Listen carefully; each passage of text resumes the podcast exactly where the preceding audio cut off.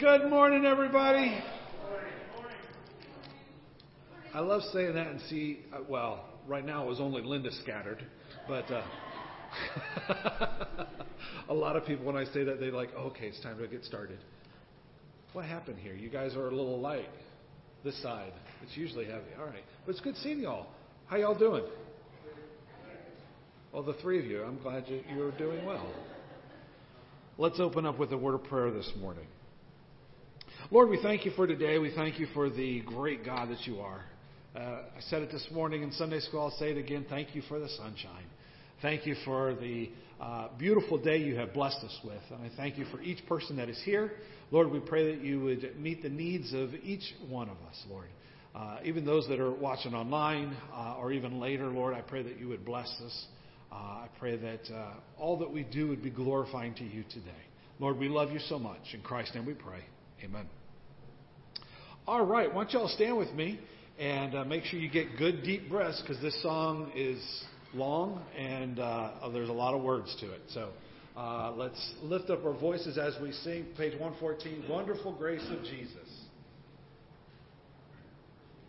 Wonderful grace of Jesus, greater than all my sin. How shall my tongue describe it? Where shall his praise begin? Taking away my burden, setting my spirit free, for the wonderful grace of Jesus reaches me.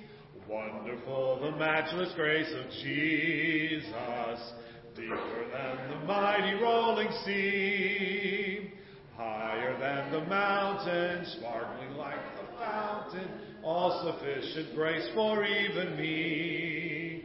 Broader than the scope of my transgressions, greater far than all my sin and shame.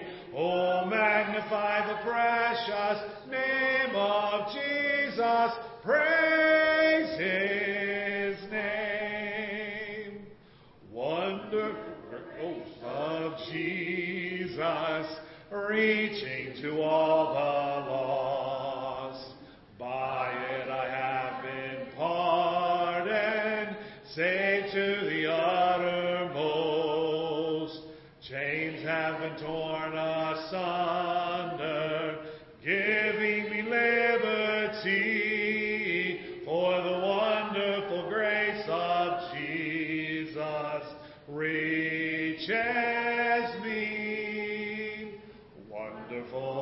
matchless grace of Jesus, deeper than the mighty rolling sea, higher than the mountain, sparkling like a fountain, all sufficient grace for even me.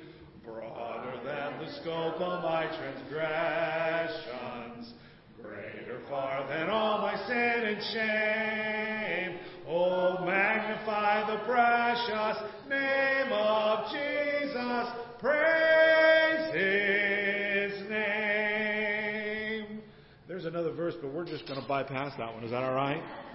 Whew. Okay. All right, the next song we're going to sing, I know is uh, I know he's not here. Greg Roman's favorite song uh, because he says it sounds like Jung, uh, Lion King. Uh, but we're going to sing. I don't know why. It's just he's goofy. Uh, but uh, we're going to sing uh, uh, "Greatest." Uh, maybe it does sound a little bit like it. "Great is the Lord."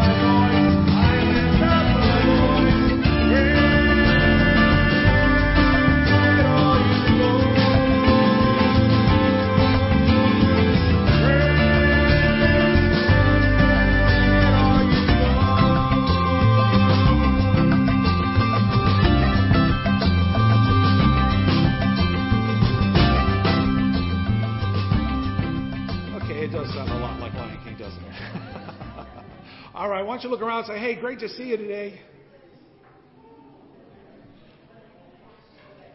And y'all may be seated. All right, let me give you a couple quick announcements today. We are having a carry-in fellowship dinner after the service today. I hope you all will stick around and eat. There is lots of food. Well, I know we brought a lot of a lot. Never mind, doesn't matter. Um, yeah, so come back, eat, fellowship, have some good times with us. Um, this week, my wife and I will be out of town, um, and but you can still reach us if you need to get a hold of us. Um, and then also this Wednesday, we're not having a, a Wednesday night prayer meeting. Uh, next Sunday, I will be back, but I thought it would be good just to let uh, Harold preach for me. And so Harold is going to be preaching next Sunday. Um, so he'll probably have a big old crew coming. Because, yeah. Um, and then uh, February 17th is the soup cook-off at 6 o'clock. Uh, the soup cook-off and bake-off, that's at 6. If you don't know what that's all about, I think everybody's here that's been there. But if not, it's everybody makes some soup. We just have a good time. We have a little bit of a contest. Um, and uh, also bake-off is like anything you want to bring as dessert, uh, bring that, and, uh, and we can enjoy that. Um, let's see, and then March 16th is uh, Barb Solomon's memorial service. Again, we're not uh, exactly 100% sure what time that's going to be yet, but as soon as we know, we'll let you know. Um, and uh, that's what's what's coming up.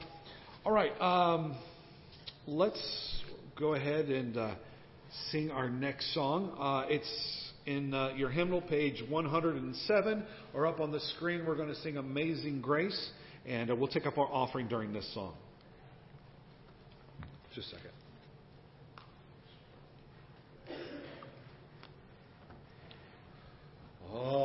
Amazing grace, how sweet the sound that saved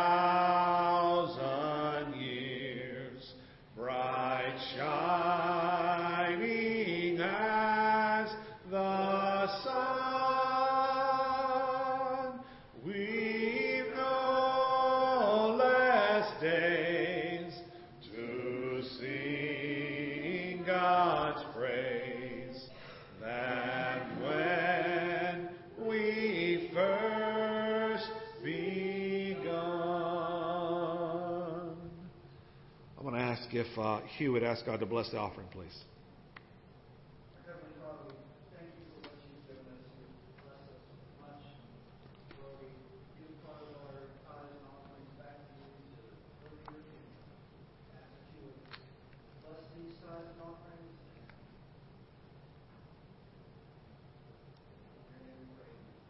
Amen. Thank you, sir. All right. Why don't you go ahead and turn your Bibles with me to page, uh, to page. I don't know the page number. Genesis, Genesis 39. Today, we uh, are, are, finishing up our series of You in Five Years. And, uh, you know, where do you want to be? Who do you want to be in five years? Um, you know, we've been learning who, who we want to be and, and, and why we want to change and how we will do it and when to make changes. And so this week, um, I want to uh, look at not what changes, but what if. What, what if our plans fail? What, what if life happens a little differently than what we thought it was going to be? I mean, you know, we're trying to do this you in five years, like looking where God wants us to go. But what happens if we set this, we think this is of God, and it doesn't happen? Anyone have plans or goals in their life that they don't meet? I think every single one of us is like that. Uh, e- even if uh, they were wonderful plans that uh, would, would be God honoring and God glorifying, sometimes because of, of the circumstances beyond our control, we can't fulfill those dreams. We can't fulfill those plans and goals in the time frame that we had planned for it. Now, maybe you've been trying all month long to try to change something in your life, and with God's help, and it seems like, eh, you know, He's just not helping you out. Uh, maybe you're praying for patience and all that God seems to be doing is bringing more frustrations in your life. Let me give you a hint. That's what He's doing. He's teaching you patience. How do you learn patience? By more frustrations coming into your life so you can learn to be patient during those frustrations. Um, maybe you've uh, uh, been praying for something for a month or, or maybe five months or even five years or longer, and God just doesn't still, still, God still is not answering it the way you want it to be answered. And so maybe you get a little disappointed with God, which brings me to the question Does God really work? I mean, does prayer really work? Does, does God really do what He wants us? I mean, what is this all about? And I'd love to be able to look you in the eye and say, yes, he does. And if you just follow these seven steps right here and you apply them to your life, God is going to work for you just like this. No. I'd love to do that, but that's not the way God works. God's not a mathematical uh, uh, uh, solution. I mean, there are no certain stamps that, that are going to make sure that God will do whatever you want Him to do in the time frame that you want Him to do it in. You know, help you be whatever you want to be, because God's not a genie. God does not typically work that way. But I do know that God is never going to forsake you. God is never going to leave you. And that's the, the first verse here that we're looking at. Well, first verse I really want you to notice is that God, for He Himself has said, I will never leave you nor forsake you. No matter what it is that you're going through, no matter how traumatic the pain may be, no matter how difficult the situation is, God is never going to leave you. God is never going to forsake you. So, how do we deal with the what ifs? What if it doesn't go as planned? Now, I'm just going to give you a little heads up.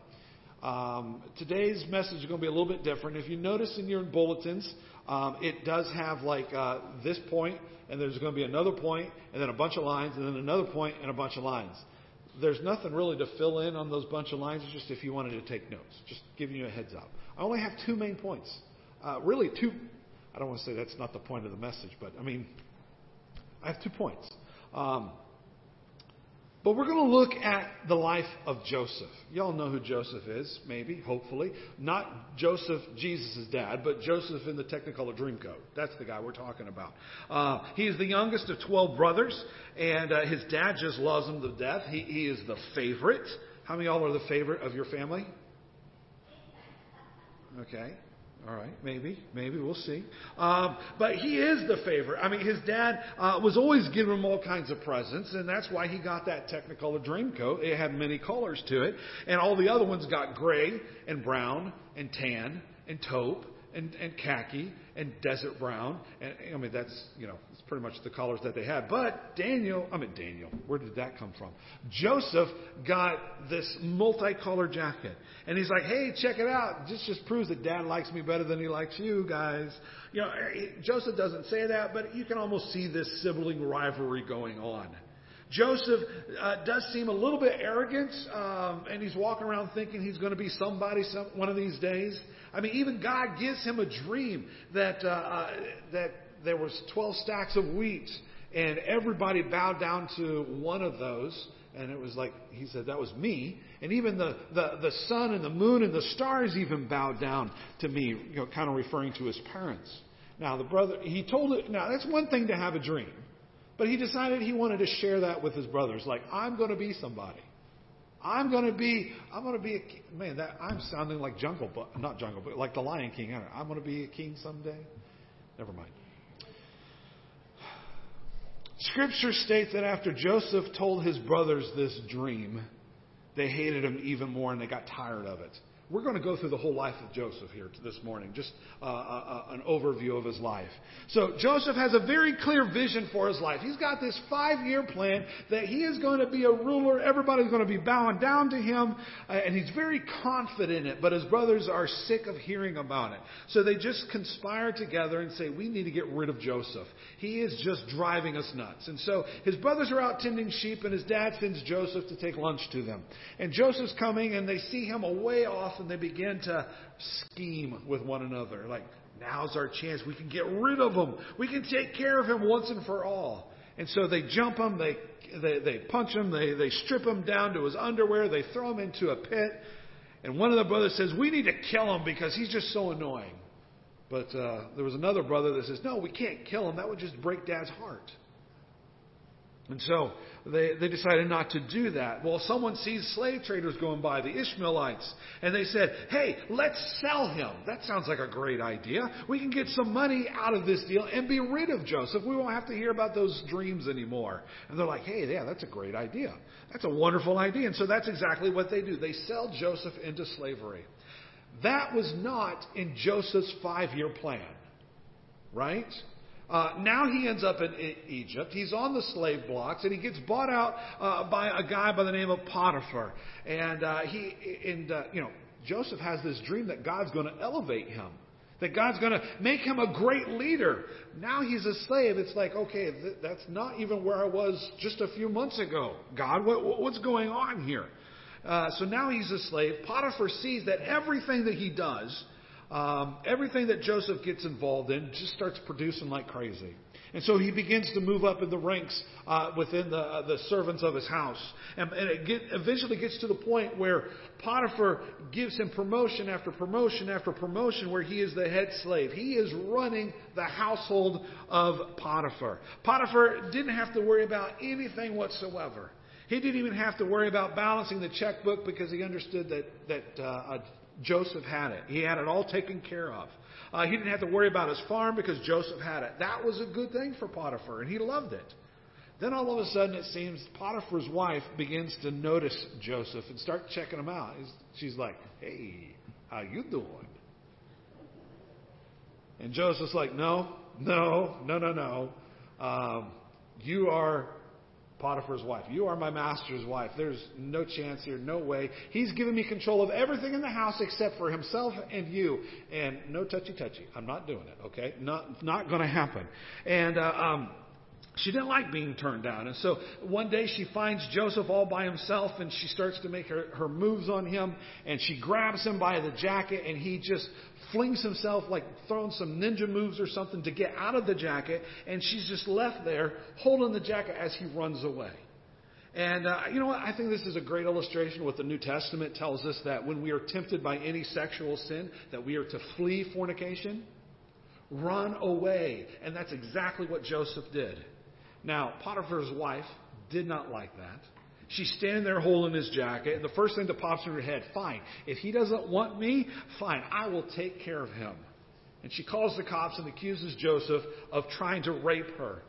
And uh, but but she fought him off, and he and he, he ran away. But she had her had his jacket, so they arrest him and throw him into prison, which again was not a part of God, of Joseph's five-year plan do you see the downward spiral going on?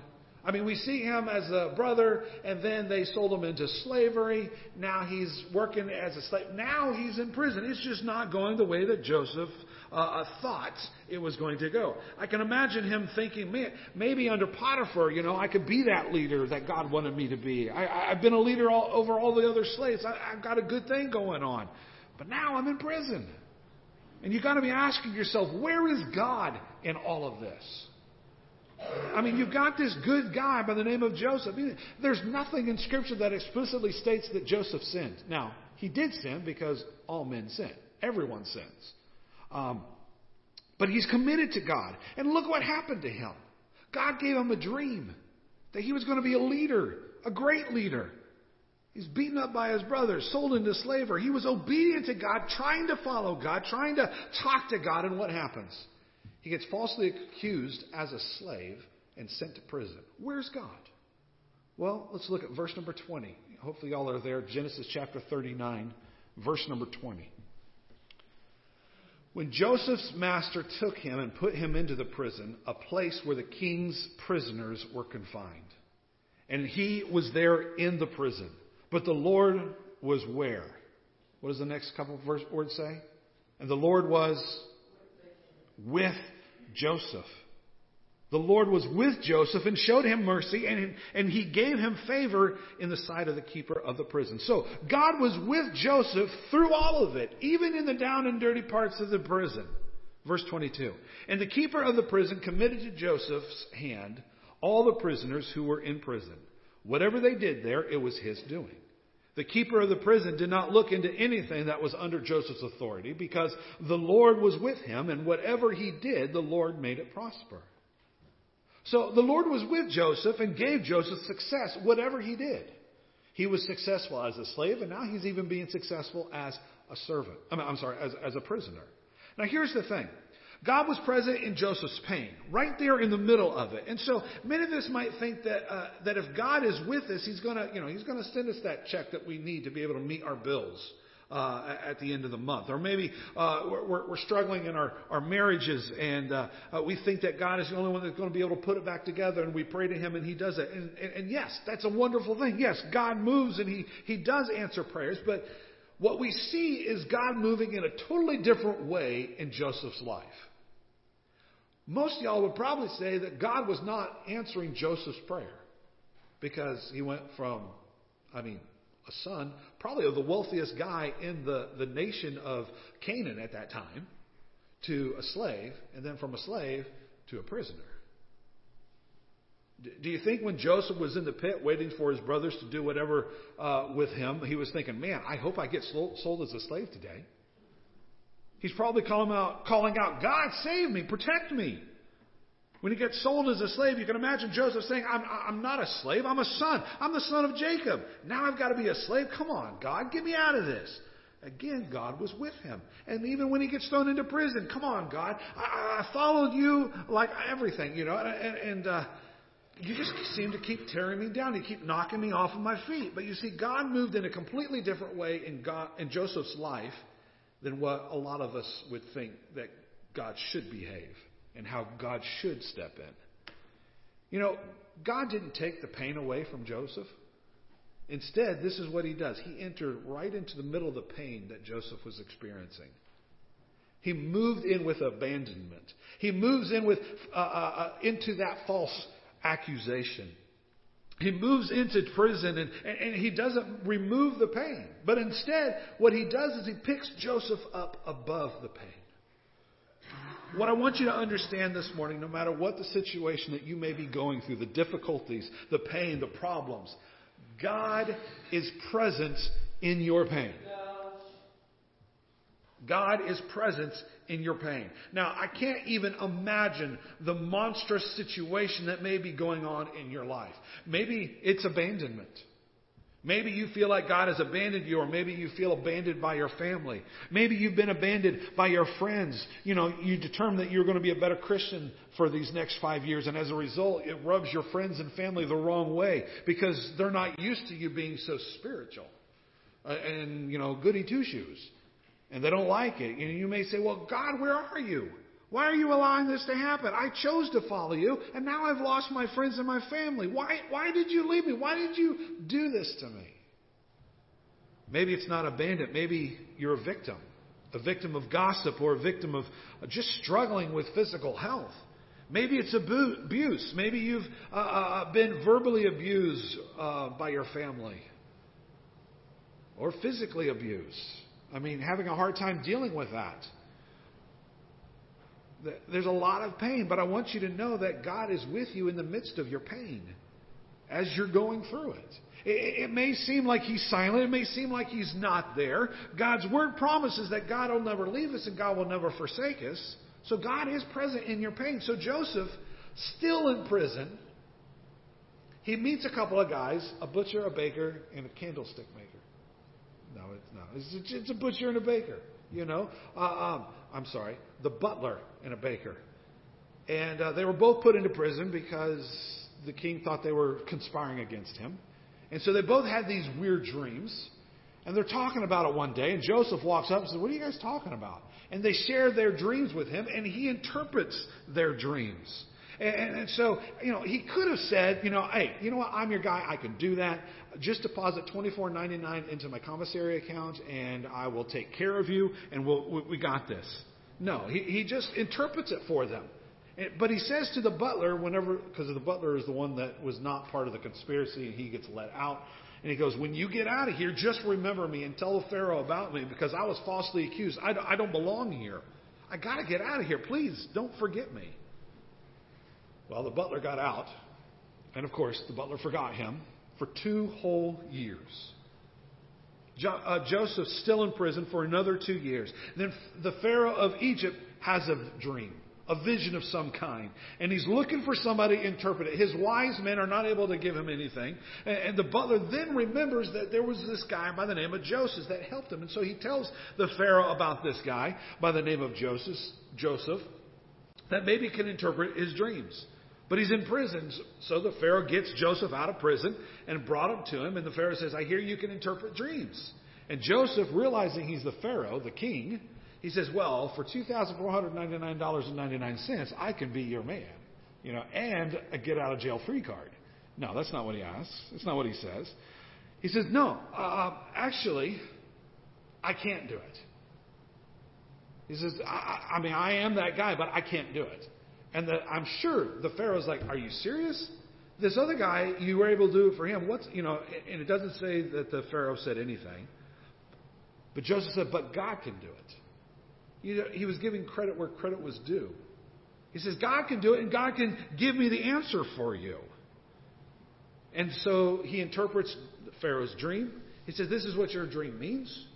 He says God is saying that Egypt, the greatest nation on the face of the earth, is going to have seven years of prosperity. It's going to be wonderful. They're going to be great. You're going to have bumper crops. I mean, everything you touch is going to turn to gold. All your cows are going to have multiple calves, and your herds are going to explode. Not like boom explode, but I mean population growth. It's going to be a great time of prosperity for seven years. But then at the end of those seven years, it's going to get cut off, and, and uh, your land and everything is going to have a great famine. But you need to prepare for that. And that famine is going to hit you for seven, another seven years, and the ground is going to be cursed, and you've got, you just got to be ready for it, and you need to be prepared for it. And so the Pharaoh looks at him and says, Hey, thank you, Joseph. Thank you for interpreting my dreams. You were the only person that could do it. And uh, uh, you know what? I, I've heard about your success as, you know, in Potiphar's house, as well as you basically running the jail. You're the guy I want in charge of this. You're the guy that's going to be able to help us during the seven years of plenty to be able to take care of us for the seven years of famine. So Joseph sits down, signs the contract, takes the job. He becomes second in command. God has given Joseph a wonderful economic mind and he becomes the second most powerful man in Egypt. He starts negotiating with the agricultural farmers and uh, a little bit from the meat, and, and he stockpiles. He gets a little bit of the grain, he gets a little bit of the meat, and he, he stockpiles it to prepare for the seven years of famine. Everybody's working together, and the seven years of prosperity goes on great. Then all of a sudden, at the end of seven years, just as uh, Joseph said, the famine hits. Boom, it's over. But you know what? Egypt was ready. The only place that was ready for it. Because Pharaoh put Joseph in charge of that. Joseph had done his work. Uh, uh, famine hits, people are hungry, there's no food for anybody else, and, and so they start coming to the food line. And they have it for them, all because of Joseph, all because of God. So Joseph here he had his plan when God gave him the dream. This is where I'm going to be. I, am right now. I'm a son of probably the wealthiest guy in the in the land, and I want to be a leader one day. Maybe I'm going to be the, the, the head of the family. That's my five year goal, 10 year goal. No. God's plan was not to go to be that leader. Instead, that, that plan was to go from being a son to a slave to a prisoner and then to the leader. There's a purpose behind it. But, um, so Joseph is there working his plan. And uh, Joseph, one day, as the food is being handed out, he looks and he recognizes somebody. He goes, "Man, that guy looks familiar. Maybe, maybe, maybe he was at that party over there at the Pharaoh's house. I don't know." And then he sees another guy that looks very, very familiar. And then he realizes it's his brothers, or at least a few of his brothers. And it just hits him that that these are the guys that just sold into slavery. Now, if I was Joseph, I would be taking. Y'all ever read the book or heard heard about the Count of Monte Cristo? That's like one of my favorite books. I, I know it, it's all about revenge. I don't know what that says about me, um, but I know if I was Joseph, I'd be like, "You dirty scoundrels. There is no way you're getting any of this food. You just leave, you know. Uh, uh, he can make their life miserable. But that would be me. But that's not what he does, okay? Joseph says, uh, uh he starts by asking them questions. So, uh, where are you guys from? And they're like, well, we're across the river uh, over in Canaan. Okay, cool, cool. Um, who's your dad? We got a dad. His name's Jacob. And cool. Is he still living? And he's asking all these questions just to find out how his family is doing. Um, and they're like, well, uh, yeah, yeah, he's still living. And he goes, well, do you have any more brothers? And they're like, well, there's there's 11 of us now. There used to be 12, but there's only 11 of us. Oh, oh, I'm sorry to hear that. What happened? They're like, well, one of them was on the way to take us lunch, and he got mauled by a lion, and he died. And he's like, hmm, I wondered how you would get across, you know, get that to your dad. Okay, okay. Well, um, is there anyone else? Did he, any younger brothers? Well, we also had Benjamin, you know. And, uh, and so he was asking these things just to make sure that the animosity that was towards Joseph wasn't also geared towards um, Benjamin as well.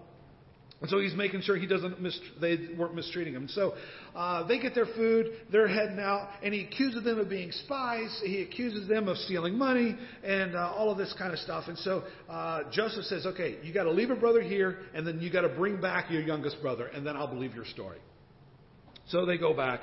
Uh, they leave Simeon behind, and then after they stayed at home long enough to eat up all the food that they had just got, uh, they come back with Benjamin. Long story short, I know it seems like a really long story now, but Joseph gets to see his little brother and he's moved with compassion and he just can't handle the masquerade anymore. And so he tells him to go into the, his private chambers. And this scares them to death. They, they don't know it's Joseph. It's been, at this point, it's been 22 years since they beat him up, threw him in a pit, and sold him as a slave.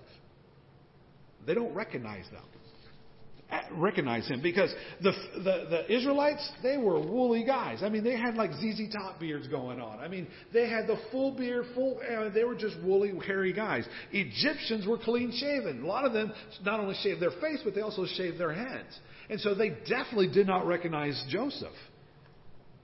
Now, flip over to Genesis 50. Well, I'll get there in just a moment. But so Joseph says, Go to my private chambers. And, he, and the, the, Bible tells us that Joseph gets back to the inner chamber, just a little bit farther beyond the private chambers. And he falls on his knees and he weeps and he cries. I mean, absolute brokenness because of the pain that he had gone through in his entire life. And then he stands up and he walks out and he goes into the room and he looks at his brothers in the eye and he says, I want you to know it's me. I'm Joseph. Your brother, the one that you abandoned so many years ago. And you can just imagine the complete silence, you know. I mean, can you imagine how scared these guys were? I mean, a joyous reunion. Hey, he's still alive, and then, but yet he is the second in command. We're uh, we're we're in deep doo doo here, right? Seventeen years pass after this joyous reunion. Well, I'm sorry. They were scared. It was a happy reunion. Joseph says, Go back, get everybody, bring them on down. I'll take care of everybody. And so they go do that. 17 years pass after this joyous reunion. Jacob, the dad, dies.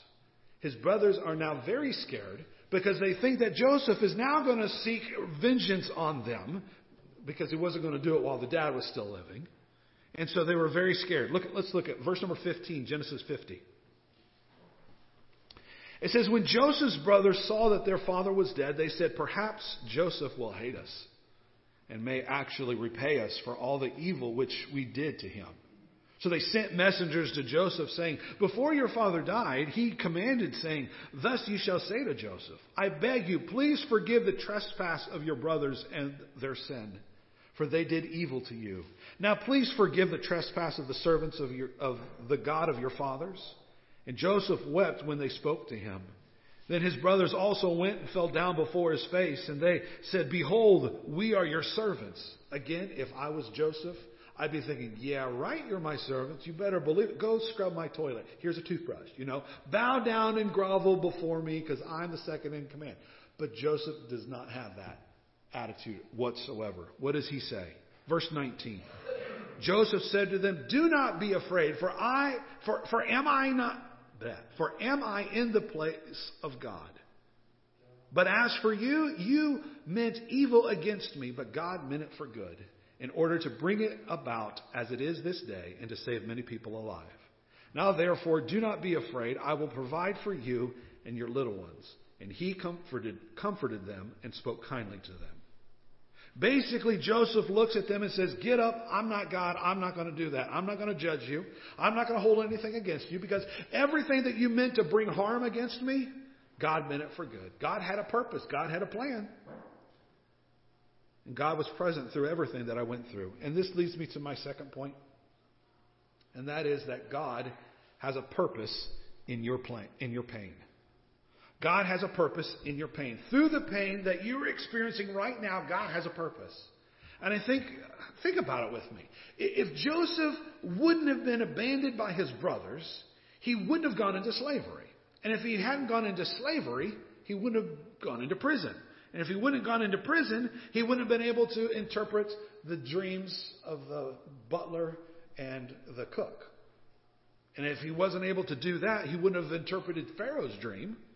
And then he wouldn't have been made the second in command to be able to produce all the food, to store up all the food. And if they weren't there, then their brothers that had no food would have died. There was a purpose from the very beginning that God had in store. There was purpose that God had for Joseph to go through all of those things. A, a strategic plan, a, a, purpose in Joseph's pain that was orchestrated by God. Joseph, I'm sure, had a five year plan. He wanted to be a mighty, a mighty leader in five years. He wanted to be used mightily of God. He wanted to be a ruler because God showed him he was going to be, he was going to be a ruler. Well, where was he in five years from that dream? He was a slave. Okay, that's not exactly where Joseph wanted to be. He kind of retweaked his five year plan at that point, and so maybe he lowered his expectations a little bit and said, All right, I just want to be free in five years. Well, where was he five years after that? In prison. Okay, that's not, uh, you know, you can imagine Joseph like, that's not where I wanted this to go. That's the wrong direction. I can imagine him saying, oh, okay, God, this isn't funny anymore. You know, you showed me this dream that I was going to be a leader, and now I'm in a prisoner? What, what's going on? This is not my plan. This was not how it was supposed to go. Does God have a purpose for your pain? It's either a yes or no. And the answer is yes. God does have a purpose for your pain. And you may say, well, I don't see it. I don't understand it. Things are so traumatic right now. I, I can't see what purpose that could possibly be. I don't know what that purpose is either, but I do know this. Romans 8, 28 and 29, and we know that all things work together to, for good to those who love God, to those who are the called according to his purpose. For whom he foreknew, he also predestined to be conformed to the image of his Son, that he might be the firstborn among many brethren. This verse is saying that everything is going to work together for your good. Why? So you can be more like Christ. That's what verse 29 says. He also predestined to be conformed to the image of his Son. That's why God allows the pain that we go through. There's a purpose behind it. When God created you, God created a purpose for you that God is going to take all of your pain, all of your suffering, all of the trauma in your life, and He's going to turn it all around for good because there is a purpose. God has a purpose in your pain. And it's not just for the sake of pain, so don't lose heart. I've said it before, I'll say it again that God uses pain. He's never going to let pain just go by for no reason. God is sovereign. God is in control. Even when things seem spiraling out of control, we need to trust Him. Even when it doesn't make sense, well, especially when it doesn't make sense, we need to trust Him. There is a God-sized, purpose for you through your pain. If Joseph hadn't been sold into prison, as I said, he never would have learned how to run a house. He wouldn't have learned those, those economics, right? If he hadn't been falsely accused and sent to jail, he wouldn't have uh, learned how to run a jail. And he never would have met the baker uh, uh and, uh, uh, who had the dream. And if he wasn't there, he wouldn't have made an impact on him to tell Pharaoh about it later. And if he wasn't there to interpret the dream of Pharaoh, he wouldn't have been there to put uh, to be put into position of power and to save Egypt and to save his family. His five-year plan took 13 years to get him to the point where he was actually the leader. So, what if it doesn't go as planned? It's okay. If you have a five year plan where you want to see yourself in five years and it doesn't happen, it's okay. Maybe you need to readjust your plans a little bit. Maybe you need to lower some expectations. I don't know. But in all of it, you just need to stay faithful with the Lord. Even, especially, when things get worse than you thought possible. God is using those times for you to draw closer to Him, to trust Him. Even though you may not be able to see it right now, God has a reason, God has a purpose. So, what, what if? What if it doesn't work out the way you wanted it to work out? What if you're not where you wanted to be in five years? It's okay. It's okay. God is still in control. Now, that doesn't mean that we get to sit back and do nothing and just like let God do it all, let other people. No. It's okay. Just you got to remain, remain faithful to Him, and He'll help you. He'll guide you. Where will, where will you be in five years? In 2029, where will you be? I don't know. Some of y'all may not still be here. And I'm not even talking about in the town of Midway or in this church. God may call some of you home. And we might be surprised who He calls home in the next five years. But it's okay. That's all part of God's plan. We got to trust Him no matter what. Would you stand with me as we go to the Lord in prayer? Heavenly Father, we thank you so much this, uh, for this message this morning. And Lord, uh, Lord, we know that you're the healer. You're the one that can heal our pain. You can forgive our sins. Lord, we need, Lord, we need you so very much. And so, Lord, I pray that we would, uh, well, that you would help us to realize that the pain that we may be going through right now or we have gone through is just something that you're working in us and through us for your divine purposes. And I pray that you would help us not to grow weary while we're doing that, while we're doing what you want us to do, that we will keep faithful to you. Lord, I know there's many times I look back on my own life and I see different situations that I didn't understand or I don't understand. And I don't know why. But Lord, I know that you're using them and you're using me for your glory. And so I pray that you would use all of us for your glory. Through our problems and through our trials and through our pain, you have a purpose behind it all. And we may have some great, wonderful, God honoring plans, but they don't always come to fruition. But Lord, help us that if it doesn't go the way we think it ought to go, that we will stay faithful to you, that we will stay worshiping you, knowing that you are in control. Because you are. You're in control of everything. I pray that you help us to trust you in everything that we do. Lord, we thank you so much. We thank you for your word. We thank you for this time. We pray that you would use it for your glory, Lord. In Christ's name we pray. Amen. We're going to sing a verse of invitation. I don't know what God may be doing in your heart, but uh, I, I, invite you to, to respond to Him this morning. We're going to sing uh, 607, uh, Where He Leads Me. I can hear my Savior calling can hear my Savior calling. I can hear my Savior calling. Take thy cross and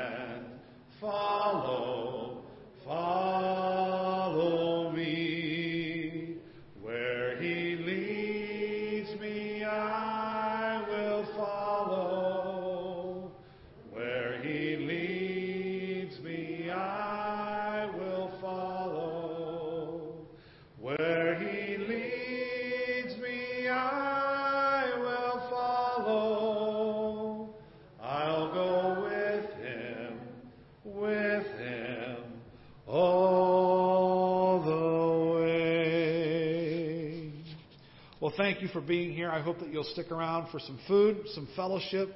Uh, also, I pray that God will continue working your heart. Let's uh, close with a, a word of prayer this morning. And I'm going to ask Rick if you'd close our service with prayer, sir.